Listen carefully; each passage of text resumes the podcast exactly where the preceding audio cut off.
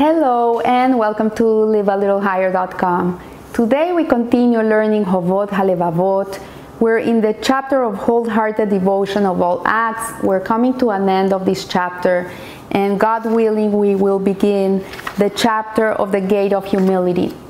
So as we know, the last classes we've seen a whole discussion between the Yetzer Hara and the Yetzer Hatov, a whole discussion in which the Yetzer Hara, the evil inclination, tries to fool a person, tries to make him do things he shouldn't be doing, tries to take him in a different direction. We've seen that this Yetzer Hara is a very religious Yetzer Hara.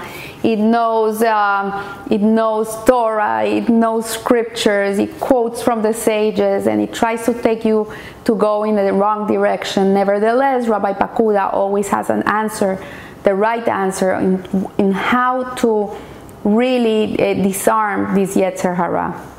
So today, he finishes off saying, take care that you do not become in your religious practice like the bird that scripture tells us lays its eggs and then carelessly incubates it on the surface of the ground, where other animals are likely to destroy it before a chick is hatched, as it says. What of the enchanting ostrich? So we know the ostrich is an animal that leaves the eggs on the ground, and it covers it with a little sand, but he doesn't care that other animals will come and step on the egg and kill the baby. So we see here that what he's telling us here is that we should be careful that we don't become like this, we don't adopt this type of midot, of a character trait, in which we do things in which we don't look, and we are not worried that other people are going to be hurt because of the actions that we take. So indeed the wise one lauded a creature that in its zeal and excellent endeavor to attain its interest is just the opposite. He charges us to observe it and learn from its actions. So now he's going to tell us to learn from this other creature what to do, and though it be the weakest of insects, saying, go to the ant, go look at the ant, lazy one is us. Observe its ways and become wise. Look how an ant is. Look at the ant. It prepares its bread in summer and gathers its food at harvest.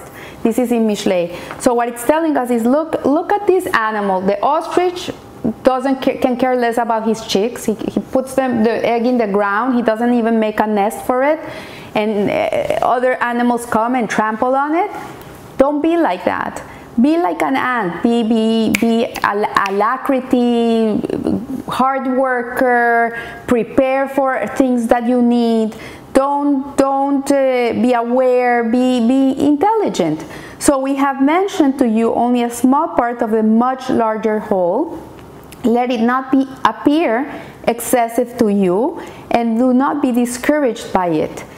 For in proportion to the magnitude and importance of the work are the hardships that present themselves in it, and the magnitude and importance of our investigation.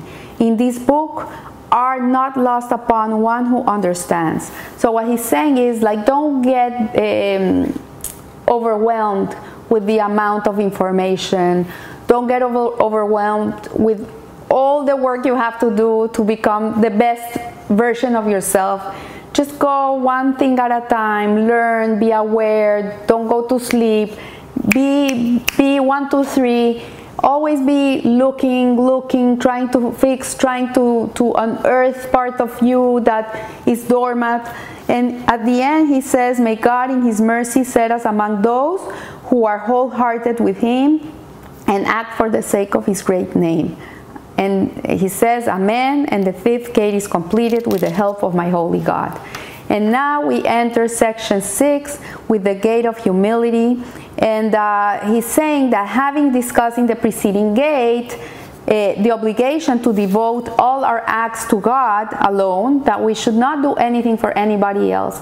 And since pride in action devoted to God affects the masters of such conduct more swiftly than all other injurious influences and greatly damages these acts.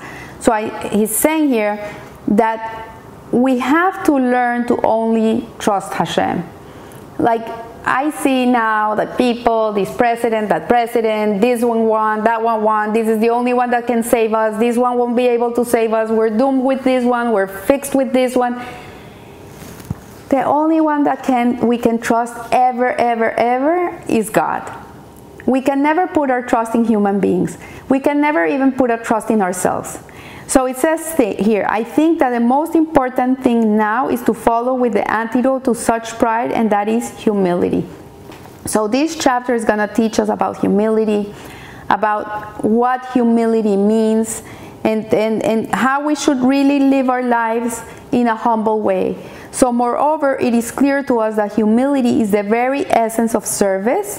It is what keeps a servant from attributes of lordship and constitutes an acknowledgement to God that these are uniquely His, to the exclusion of all created things. As David, peace be upon him, said, yours, God, is the greatness, the power, the glory, the victory, and the majesty, for all that is in heaven and on earth is yours.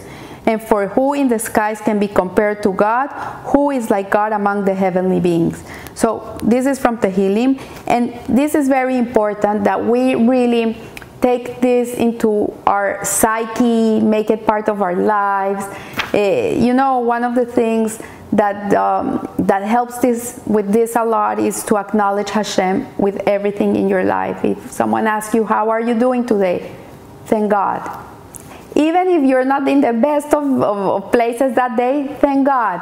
Or if someone tells you, oh, are you going to go to this party next week? And you say, you know what, God willing. Every time you put God in your mouth, you're acknowledging that God is the one that at the end of the day has the last word. And that creates humbleness in you. It makes you more humble because it makes you realize that everything at the end of the day is in God's hands. So it also keeps a person from haughtiness. It keeps us away from being arrogant and proud, vainglory, and that we have the urge to control everything, the desire for what is above him, and similarly outgrowths of pride. So it's very important that we walk in God's ways, we walk with God in front of us, that we know who runs the world, and that we trust him. We don't need to know everything. We don't need to understand why things happen or why they did happen. We know they happen. Why? Hashem knows why. Who are we? We're nobody. We're just here to bring light to the world, to do Hashem's work in this world, to be a revelation of godliness in this world. We're not here to judge. We're not here to think, oh, it should be done like this or that way. No, we go with Hashem. So here it says, it is now fitting to explain the following 10 points on humility. So number one is, what is humility? And we're going to see humility is the sole sense of lowliness, its acquiescence, and its lack of self-importance. It is one of the qualities of the soul, and when internalized comes to expression externally in the form of gentle speech, a soft voice, meekness when angered, and restraint in taking revenge when one has the power to extract it. So humbleness, humility is the first quality of a person to be able to acquire Torah, to be able to walk in Hashem's ways. Moshe Rabbeinu was the humblest of men. From him we can learn a lot. To be humble doesn't mean that you're going to be a doormat so people can clean their feet. This is not what it means. It doesn't mean that you're quiet and everybody stamps on you. No. Humility means that we acknowledge that all our beautiful talents were given to us by God. That everything that we are was given to us by God. And that brings a lot of responsibility, because when you acknowledge that you have a good head for mathematics, or you're beautiful, or you have a beautiful voice, or you're a great artist, and you acknowledge that these are gifts that God gave to you, then you understand that you have a responsibility with them and that they're part of your purpose. And this is to be humble. But to be haughty would be like, oh wow, you're such a great artist, and you would say, no, me? I'm not such a great artist. No, they're better than me. This is not humility. This is arrogance. It looks like righteousness, but it really is self-righteousness. So it says here that there's a story told of a king before whom a man was sentenced, and a whip was brought for punishment. And the king said to the man, "As God lives, were it not for my great anger with you, I would have taken strict revenge against you." And then he pardoned him. And that is precisely because the king grew angry that he decided not to discipline the man. Because he was angry, he decided, you know what, this is not the reason I should discipline this man. This shouldn't come out of anger. This is humility. He acknowledges his flaw. And so for he did not think it proper to satisfy anger. It is really further of him that he used to say, "I know of no offense heavy enough to outweigh my meekness."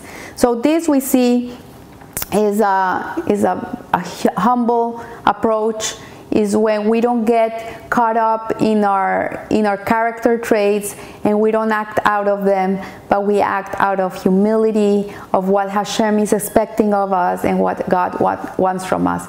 This is humility. So I leave you here, and remember, live a little higher. Thank you.